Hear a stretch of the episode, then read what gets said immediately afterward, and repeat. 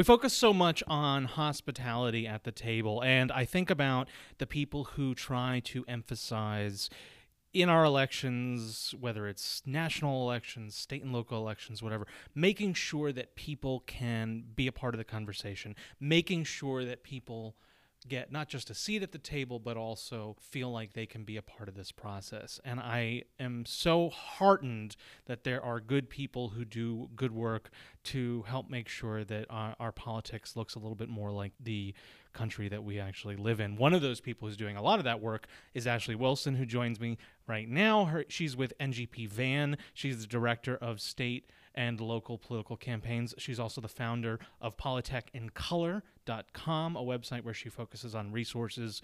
Uh, Ashley, tell, tell me who the who the, the website is for and and also uh, what kind of resources. But first, thank you for spending some time with me at the table. Definitely. Thank you for having me. And so, as far as Poly- Polytech in Color goes, um, it's a resource campaign, a resource website, I'm sorry, for uh, candidates of color, first time candidates. And it's merely like just a place for people to learn more about where they can grow their digital presence. So I see a lot of campaigns will want to go door to door. Of course, you have to do that and raise your money. But what does your digital and online presence look like and making sure that that looks professional and up to date and you have all of those things ready so those so that's what you can get from polytech color one of the things that we talk about a lot in the national conversation is this ephemeral kind of bs concept of electability and you deal with that, I'm guessing, every day. I'm imagining that you've probably had an electability conversation with just about everybody that you've consulted with. What is that conversation like when you're talking to a new candidate, someone who is looks different than just about everybody who's ever held that office before. The conversation really typically goes, what's your online presence look like? What do you have going, you know, as far as your website, what's uh, as far as raising money, as far as your social media? And making sure that that looks just like everyone else unfortunately like you know it has to be kind of uniform in that sense. So is your website up to date? Are you interacting with people on social media? Like who's handling all of that for you? Um, when you're raising money what do your forms look like? Um, things like that. So th- those are the conversations you have to have um, to make sure that people know who you are and where to get more information about you. And that's the thing that people and you know I, I think about the person who's hearing this conversation and politically active and gives a damn about the places uh, that they live and the, the issues that surround their communities, they might want to be a first time candidate. They might want to be someone who's different than who's represented their area in the past. And I think it's important to have those resources, but it's also important to know that you can do this like yeah. that's a that's a thing that that people how do you how do you help people overcome that hurdle too because i'm sure that there's a you know everybody who's had this job is a straight white dude and how do i how do i break that barrier? Yeah.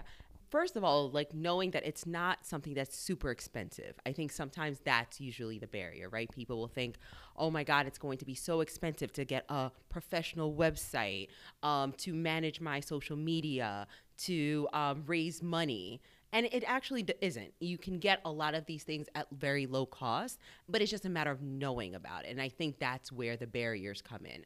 Um, so even at NGP, people will think, oh, I, you know, that's so expensive. That's something that President Obama used or Hillary used. And it's just like, actually, we actually have, you know, tools available for folks starting almost at $30 a month to start your online presence, to send out emails, to raise money. And so it's just a matter of knowing. I think that's really what it comes down to. And I think some people, that information, for whatever reason, doesn't get down to a lot of the state and local candidates. The conversation that we're having can leave people feeling dejected. But when we're having a conversation about, you know, this is basically the, the price that I would spend to see Netflix or something. then I feel like it's a little bit more in reach. And for, for me, that should be a sign of hope for somebody who is dissatisfied with the status quo because I feel like we can get to a point where that feeling of dejectedness, that feeling of giving up, that only benefits the people who are in power doing things that you don't like. And if you let that if you let that fatalism overtake you, then then you're just never going to get out the door, let alone run a successful campaign. Right.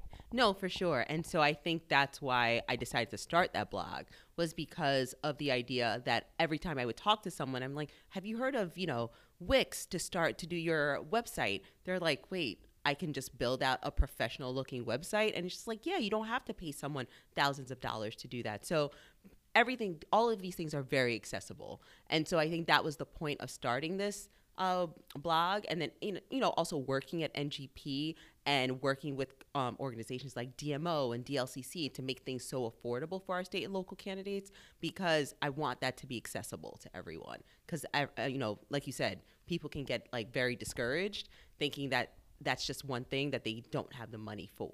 And and the worst thing I think is to look at the levers of power and think those aren't for me. Right. And that that to me, uh, there, there's another side of this conversation that I want to address, which is kind of the national conversation. And this is maybe to put a, to put a different hat on and ask a little bit of your analysis because you you talk a lot with candidates, as you said, first time candidates, candidates of color.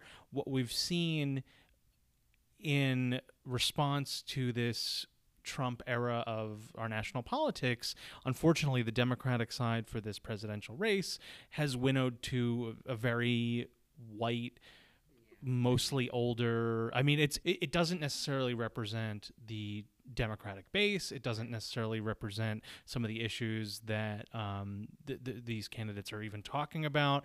And so I-, I wonder how how you again thinking about both the work you do at NGP, but also the work you do with with initial candidates.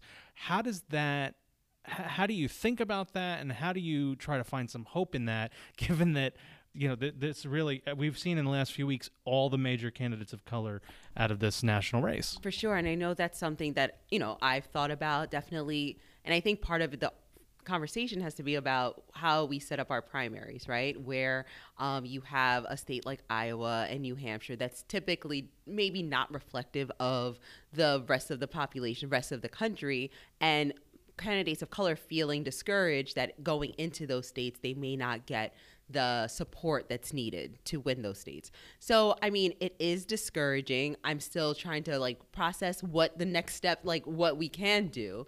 Um, and maybe, and to me, I think that's why a lot of my focus has been on the state and local level because that's where you can see a lot of those changes being made, and then that may change the national, you know, what's going on nationally. So it is difficult. I mean, I think part of it really has to be maybe we change what the primaries look like, what states go first, or just you know how we how we set importance of what states go first.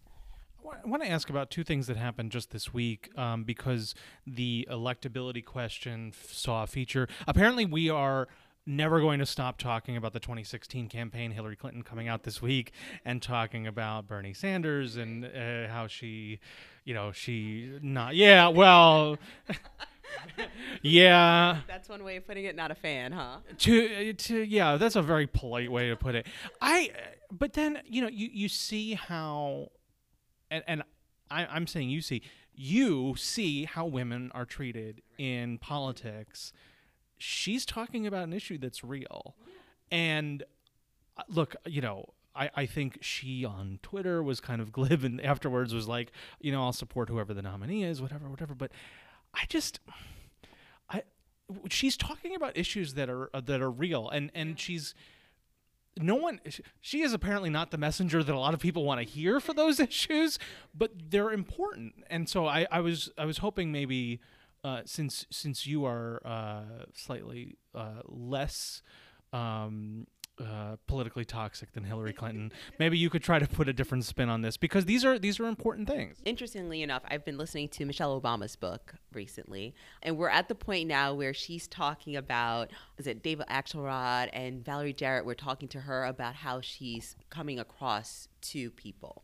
So President Obama speaking, and he is like everyone is loving it. She's saying the same thing, and everyone is saying how she's um, emasculating the president. She is mean. She's hard. She's aggressive, and she's like, "How am I doing this any differently?" And she she brings up Hillary Clinton and Nancy Pelosi as women who are doing the same thing but are deemed as shrill and you know are called a bitch and aggressive and so that is definitely something we need to look at like why is it that when a woman comes off as is strong and you know to the point that it's all of a sudden she's not electable she has to come off as demure or um, elegant or grace graceful.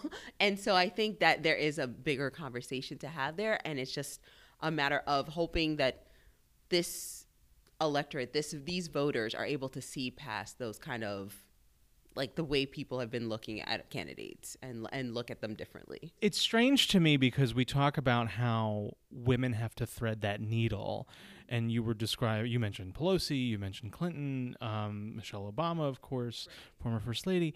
I think about you know in our in, in our personal relationships or whatever this is in some ways a generational thing, and it's weird to me that the the the candidates who remain in this race are so much older because I feel like the Democratic electorate, the younger Democratic electorate, doesn't really. People I know who are under a certain age don't have a problem with women yeah. in authority. When you mention like you know like the electability part, I'm I'm hoping that a younger generation, a younger electorate, will look past that and not like generalize that a woman who is standing strong is deemed like you know bitchy or whatever um, but rather just a strong candidate. So i'm hoping that that that changes as you know years go on. The funny part for me is that i i remember being raised to value strong intelligent funny i married one love her very much. And i think about this like i i don't i don't get that desire for like softness in people in power like what what is it what you're saying really is you just don't want those people in power at all women in power that's all you're saying right because if you're like no she has to act a certain way then i mean you need someone who is strong intelligent to lead the country to lead the state to lead you know to be uh, elected official. So exactly right. Like you don't want a woman to do it.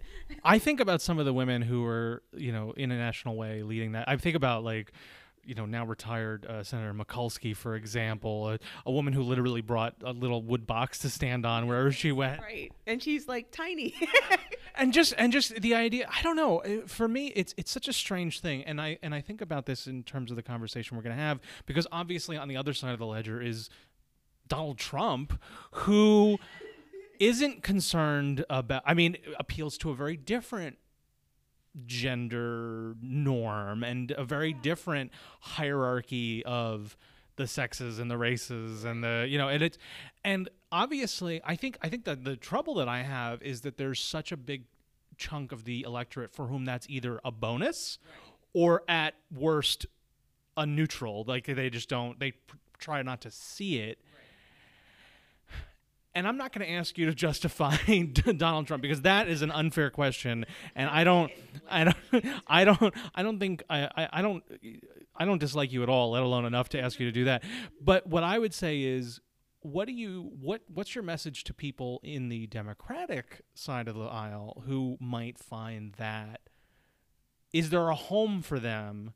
Be, if they think that that hierarchy, for example, in Washington this week, we've seen things like the the March for Life, you know, the anti-abortion uh, crusaders coming down to D.C. and talking about this. I mean, there's a lot of questions. For example, there are you know d- Democrats running for Congress who are still pro pro life or you know anti-abortion and and so these are these are issues that are not yet resolved and so is there a place in the Democratic Party, or d- does the party at this point require that uh, that consistency?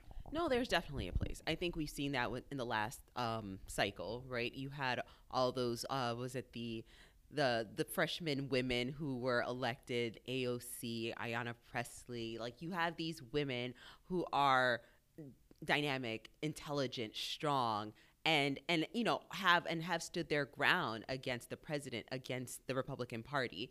And so there's definitely a place. Um, i think it's just a matter of making sure that these candidates have the resources um, the team that's available to to get them to that point. And i think that's where the disconnect is. Is that there's not it's not that there's not a place. It's just the accessibility to those resources for people who live on the on the surface of our political conversation, they may have seen something about AOC not wanting to chip in to the D-Trip. I mean, you you sometimes people get like five percent of a story and then they kind of run with it. I think of it as the uh, the New York Post headline version of a story where it's like you're not actually getting the nuance, but you are certainly getting something. What what's the message for someone who says, "Well, uh, I'm concerned about a lack of unity if you're not going to support, you know, a Dan Lipinski or something like that, where you know there, there's a real concern that, that that there isn't room in a in a party for someone who's got differing views on these major uh, controversial issues. Yeah, no, there I think there is. I think and I think it's needed, right? Because like, you know, for so long I think we've all just been like, no, we have to have these certain views and and you know, the last election cycle, we've seen people who have come and challenged like incumbents and and have won. And so, and it's definitely needed. People are are waiting for this, and people want it. So I think it's just good to just put it out there. I was just talking to a first time candidate in New York today, and she's just like, "Listen, I just I I want to be out there. I've been helping all these other candidates. I want to get my message out there. I don't know if I'm going to win, but at least now those things are part of the conversation." And and that they weren't before. So at, at the very least, you're getting your ideas and your um, and your thoughts out there, and and those policy ideas out there. I think the cynic will view something taking diversity as a value and say you're just trying to tick some boxes.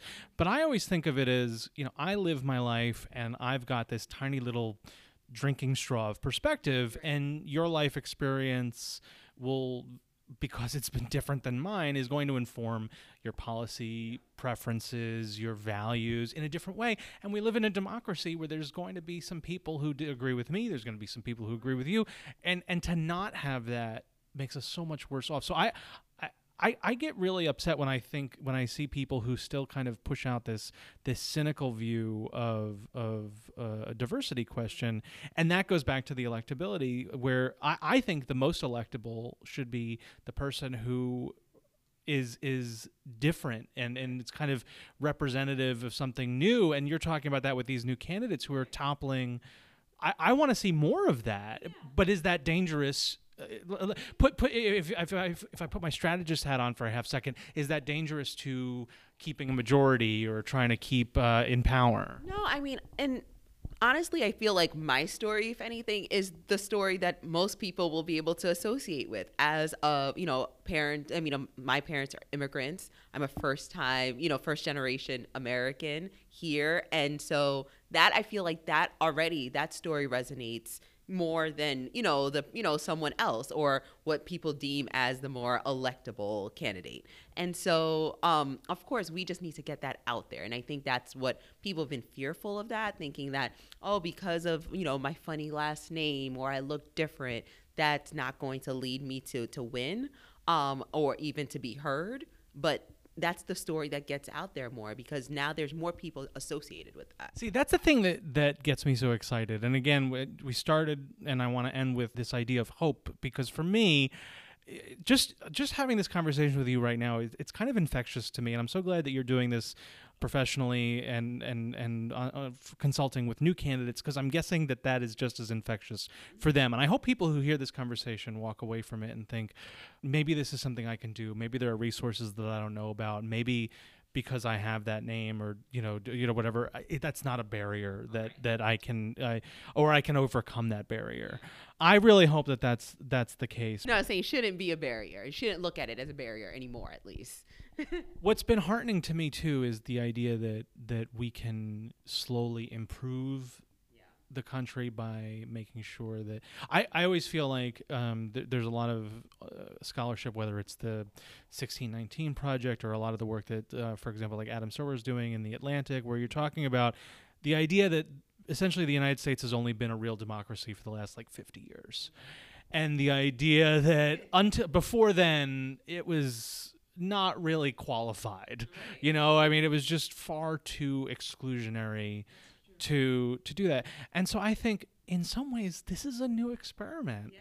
It it it does it it doesn't even one generation old.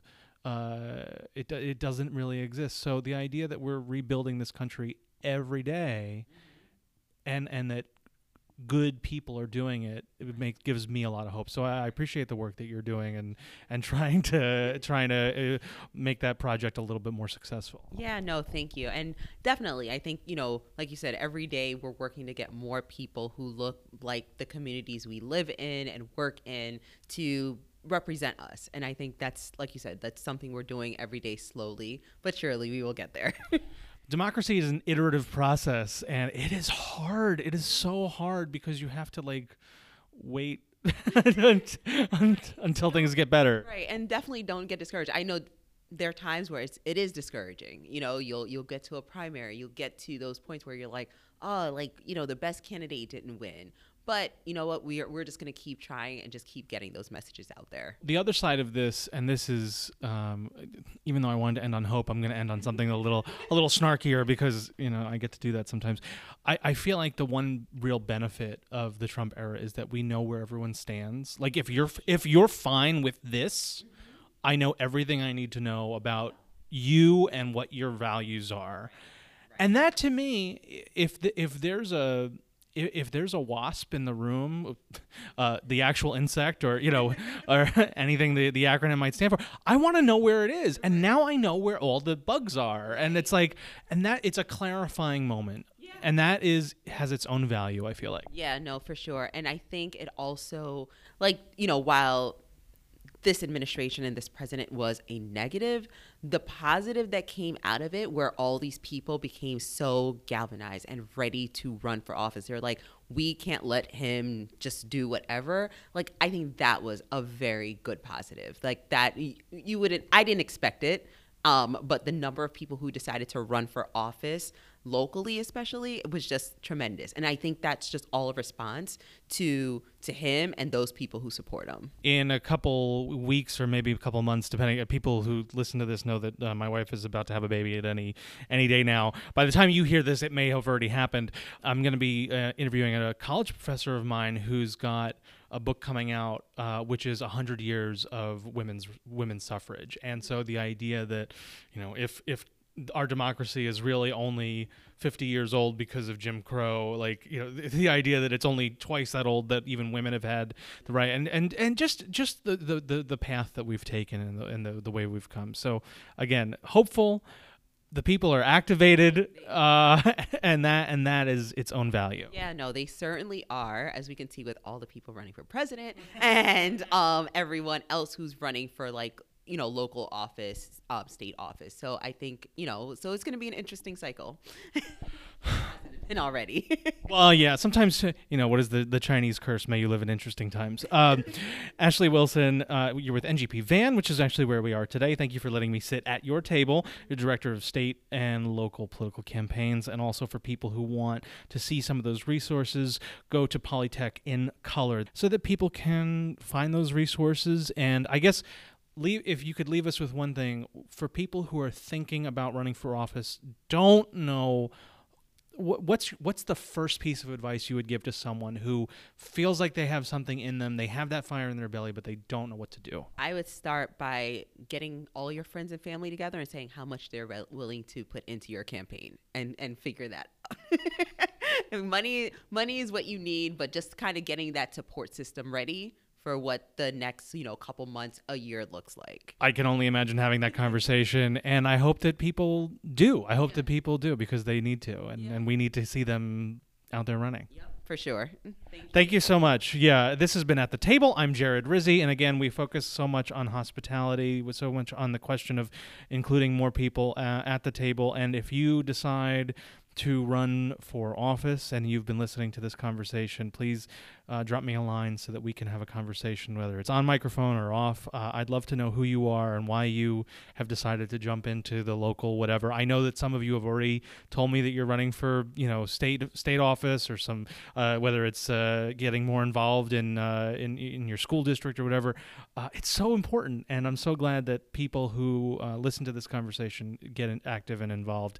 It brings me a lot of hope and a lot of joy. So thanks for listening. until next time.